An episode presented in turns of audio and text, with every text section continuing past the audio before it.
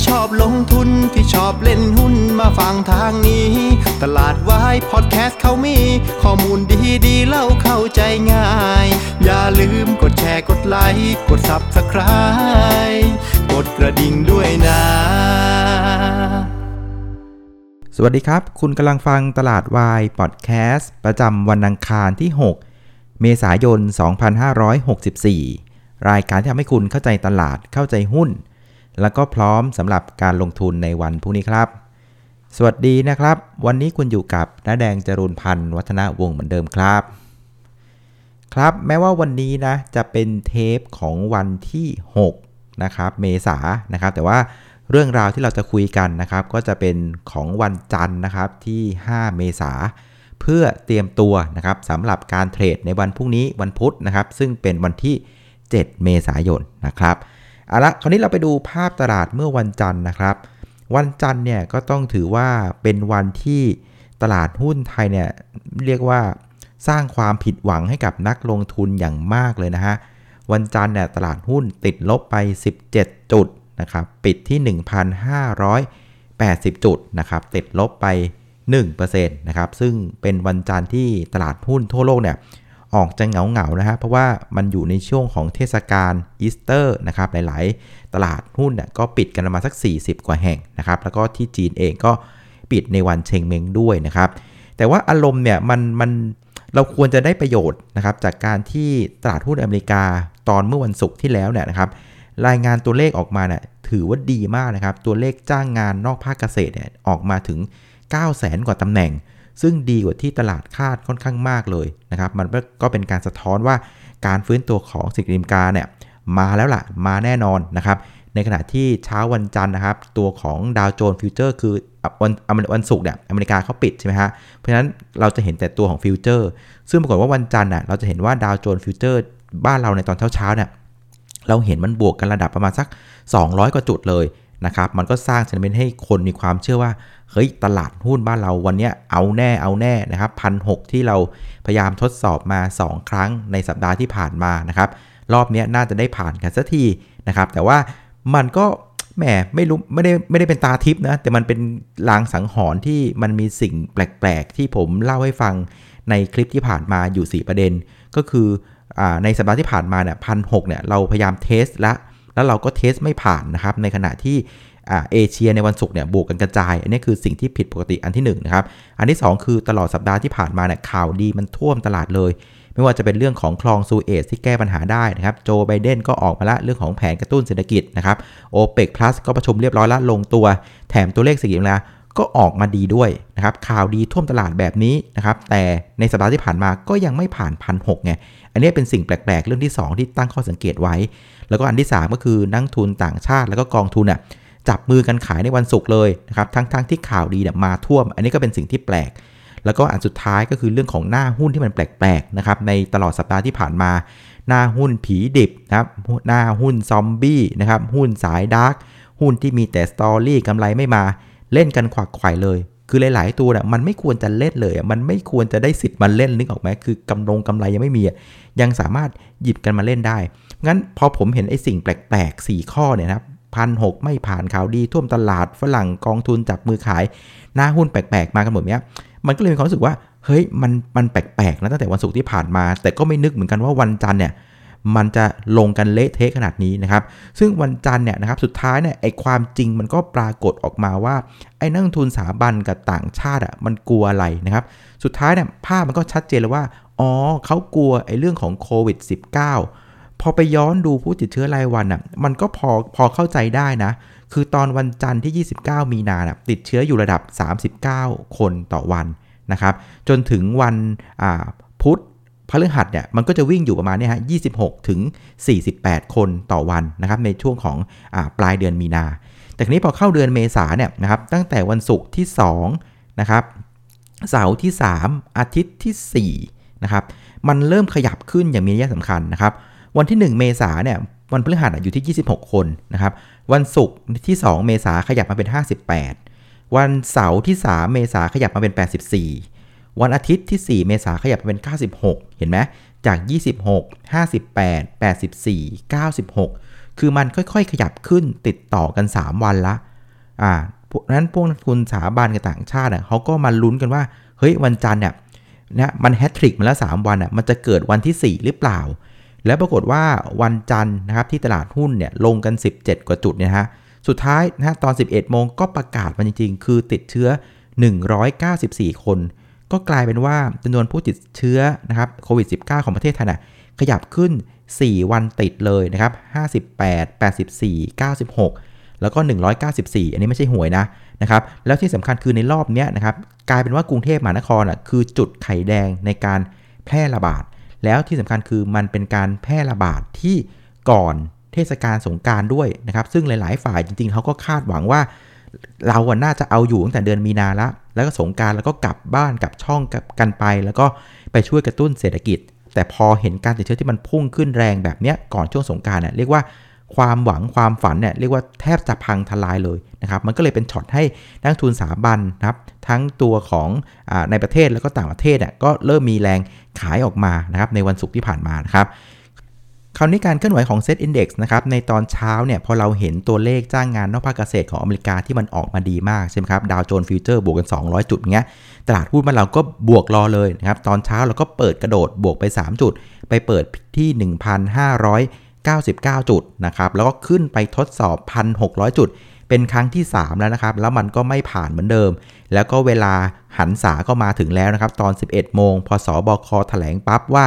เอาละนะครับผู้ติดเชื้อนะครับประจำวันที่5นะครับเมษาอยู่ที่ 194 คนนะครับพอประกาศปุ๊บ 11 โมงปั๊บเนี่ยนะครับตอนแถลงเนี่ยอยู่ที่ 1,590 นะครับพอประกาศปั๊บเนี่ยแหมมันก็ไม่ใช่ 3 วันละมันกลายเป็น 4 วันติดต่อกันเพิ่มขึ้นแบบเนี้ย ตลาดหุ้นก็เริ่มเทกันลงมานะครับจาก 590 จุดนะครับตอน 11 โมง ลงไปถึง 1,576 จุดนะครับคือติดลบ 16 จุดเนี่ยภายในเวลาเพียงแค่ชั่วโมงครึ่ง แล้วก็ปิดครึ่งเช้าด้วยความโศกเศร้านะครับคราวนี้พอตอนบ่ายเนี่ยสังเกตดูตลาดหุ้นก็งงหัวไม่ขึ้นนะ คือพยายามจะขยับขึ้นมา แต่สังเกตดูก็มีแรงขายออกมาอย่างต่อเนื่องนะครับ โดยเฉพาะหุ้นที่เป็นลักษณะของ Big Cap โดยเฉพาะหุ้นที่อยู่ในเซ็ต50 เนี่ย ผมเข้าไปแกะดูนะ พบว่า 50 ตัวนะของเซต50 ในวันจันทร์อะปรับตัวลงถึง 45 ตัวนะปรับตัวขึ้นเพียงแค่ 2 ตัว แล้วก็ไม่เปลี่ยนแปลงถึง 3 ตัวนะครับมันจะเห็นว่าหลังจากสบคให้ตัวเลขออกมาก็แรงขายมาหนักหน่วงมากนะครับ โดยเฉพาะหุ้นที่เป็น Big Cap นะครับ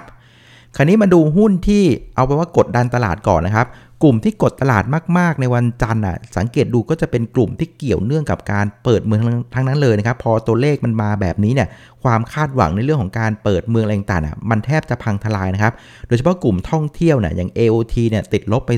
2%มิ้นติดลบไป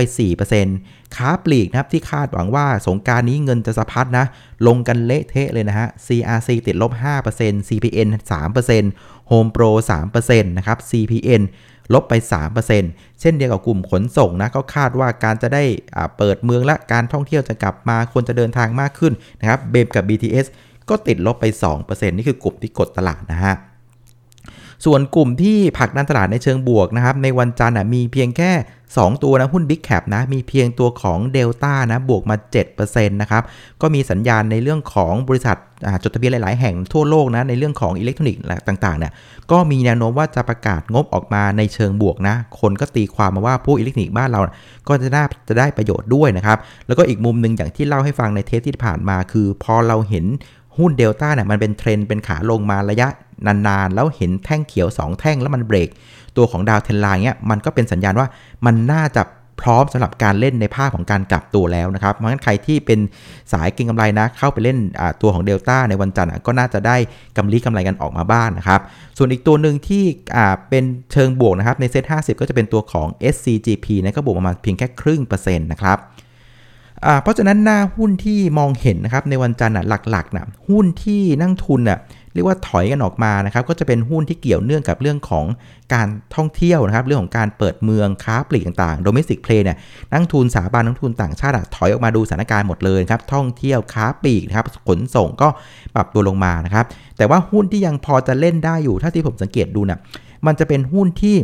อ่าสตอรี่เนี่ยมันต้องดีจัด งบมันต้องดีจริง ๆ มันถึงจะขยับได้นะครับ ที่มองเห็นอยู่นะในวันจันทร์ก็จะมีตัวของถุงมือยางนะ STGT นะครับหก็คือเป็นประเด็นเซนติเมนต์ในเรื่องของโควิด -19 บ้านเราที่มันกลับมาอีกรอบหนึ่งอันที่ 2 ก็คือเรื่องของการที่เขากำลังจะจ่ายปันผลนะครับเขาจะขึ้นเครื่องหมาย XD นะครับวันที่ 12 เมษายนนะครับ 2 บาทนะครับก็เทียบกับราคาปิดมันก็จะได้ยิวถึงประมาณสักเกือบเกือบ5%ละมันก็ดึงดูดให้นักทุนเข้ามาเก็บกันนะครับส่วนอีกตัวหนึ่งก็จะเป็นสตาร์กนะครับวันจันทร์บวกมาถึง5%นะครับก็จะเป็นเรื่องของการลุ้นที่จะได้เข้าตัวของเซ็ต100 แล้วก็เรื่องเรื่องของงดการเงินที่คาดหวังว่าจะสามารถเริ่มเดินหน้าได้นะครับ ตัวที่ 3 ก็จะเป็นตัวของ RBF นะครับอ่าก็บวกมาถึง 9%นะครับ หลังจากมีการประชุมนักวิเคราะห์ในวันก่อนนะครับ ก็จะมีประเด็นในเรื่องของการจะขายโรงแรมทิ้งออกไปนะครับ ซึ่งโรงแรมเนี่ยมันเป็นตัวฉุดงบเขา ในขณะที่ธุรกิจการชงเนี่ยก็เริ่มเดินหน้าอย่างชัดเจนมากขึ้นนะครับ เริ่มเห็นตัวเลขอะไรที่อ่า เป็นรูปธรรมมากขึ้นครับคนก็กล้าเข้ามาเล่นกันนะครับอีกตัวหนึ่งก็จะเป็นตัวของ EPG นะครับตัวนี้ก็แนวโน้มงบก็ออกมาดีด้วยนะครับก็จะเป็นตัวที่พอที่จะเล่นได้นะครับสังเกตดูนะตัวที่เล่นเนี่ยจะเป็นตัวที่งบดี แล้วก็มีสตอรี่ที่มันค่อนข้างชัดเนี่ยมันถึงจะเริ่มขยับในเชิงบวกได้นะแต่ว่าตัวอะไรที่มันเกี่ยวเนื่องกับเรื่องของการเปิดเมืองเนี่ยนักทุนก็ถอยกันออกมาดูก่อนนะครับคราวนี้ผู้เล่นในตลาดนะครับนักทุนสถาบันนะครับกับต่างชาติก็จับมือกัน ขายอีกแล้วนะครับพร้อมกันเลยนะครับสถาบันเนี่ยขายไป 2,315 ล้านบาทนะครับ2วันติดต่อกันนะ2,500นะครับ นักทุนต่างชาติขายไป 1,447 ล้านบาทนะครับ2วันก็ขายไป 2,800 ล้านบาทนะครับหลักๆของเขาก็คือว่าเขาก็คงจะรอดูว่าหลังจากผู้ติดเชื้อใหม่นะครับของอเมืองไทยเนี่ยที่เพิ่มกันติดต่อกัน 4 วันติดนะครับ จากนะครับ26 เป็น 58 58 เป็น 84 84 เป็น 96 96 เป็น 194เนี่ย4วันติดแบบเนี้ย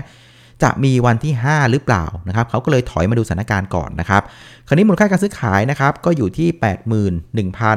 81,506 ล้านบาทนะครับก็ปรับตัวเพิ่มขึ้น6%นะครับก็ถือว่าเป็นการปรับตัวลงพร้อมกับมูลค่าการซื้อขายที่เพิ่มขึ้นนะพูดภาษาหุ้นง่าย ๆ คือ ลงพร้อมกับวอลลุ่มนะครับก็ถือว่าเป็นสัญญาณที่ไม่ค่อยดีเท่าไหร่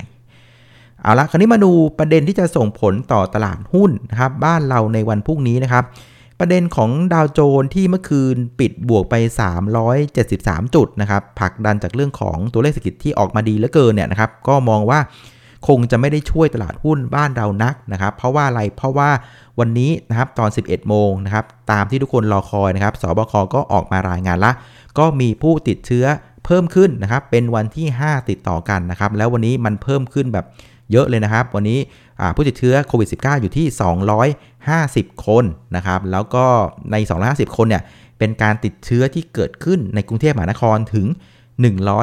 156 รายนะครับ แล้วเขาบอกว่าใครที่ไปเที่ยวในผับต่างๆ 7 ผับดังนะให้รีบไปตรวจเลย เพราะฉะนั้นเราเห็นการเพิ่มขึ้นของผู้ติดเชื้อ 5 วันติดแล้ว นั่นหมายความว่าคนก็จะคิดต่อไปว่า แล้ววันที่ 6 มันจะเป็นยังไงนึกออกไหมเพราะฉะนั้นวันที่ 6 จะเป็นยังไง แล้วจะมีมาตรการอะไรออกมาหรือเปล่า เพราะว่าวันนี้ถ้าที่ผมตามข่าวเนี่ยก็ยังไม่เห็นนะฮะมาตรการที่ชัดเจนว่าสบคจะทำอะไรยังไงนะเห็นเขาบอกว่ายังคงต้องประชุมพิจารณาการแล้วค่อยออกมาตรการออกมานะก็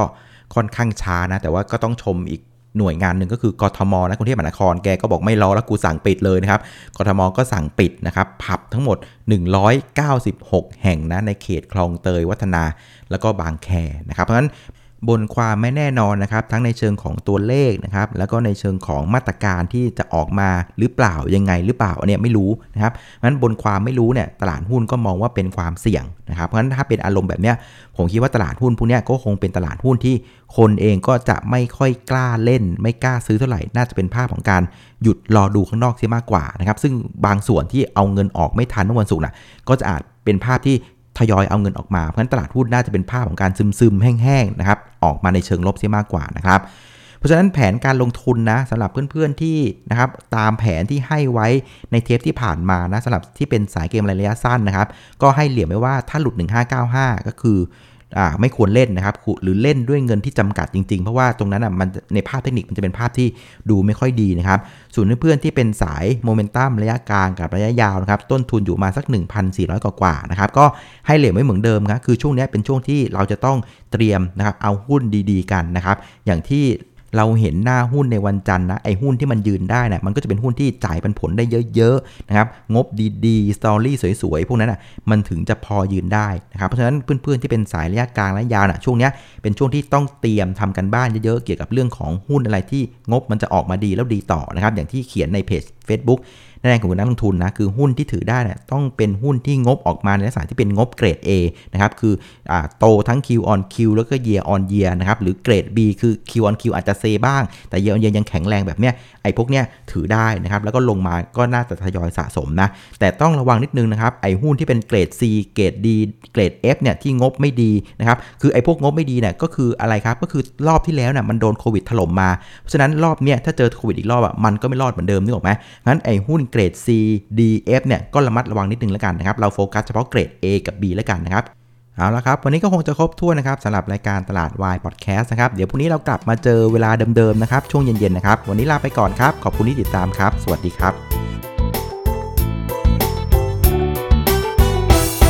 หากใครที่ชอบลงทุนที่ชอบเล่นหุ้นมาฟังทางนี้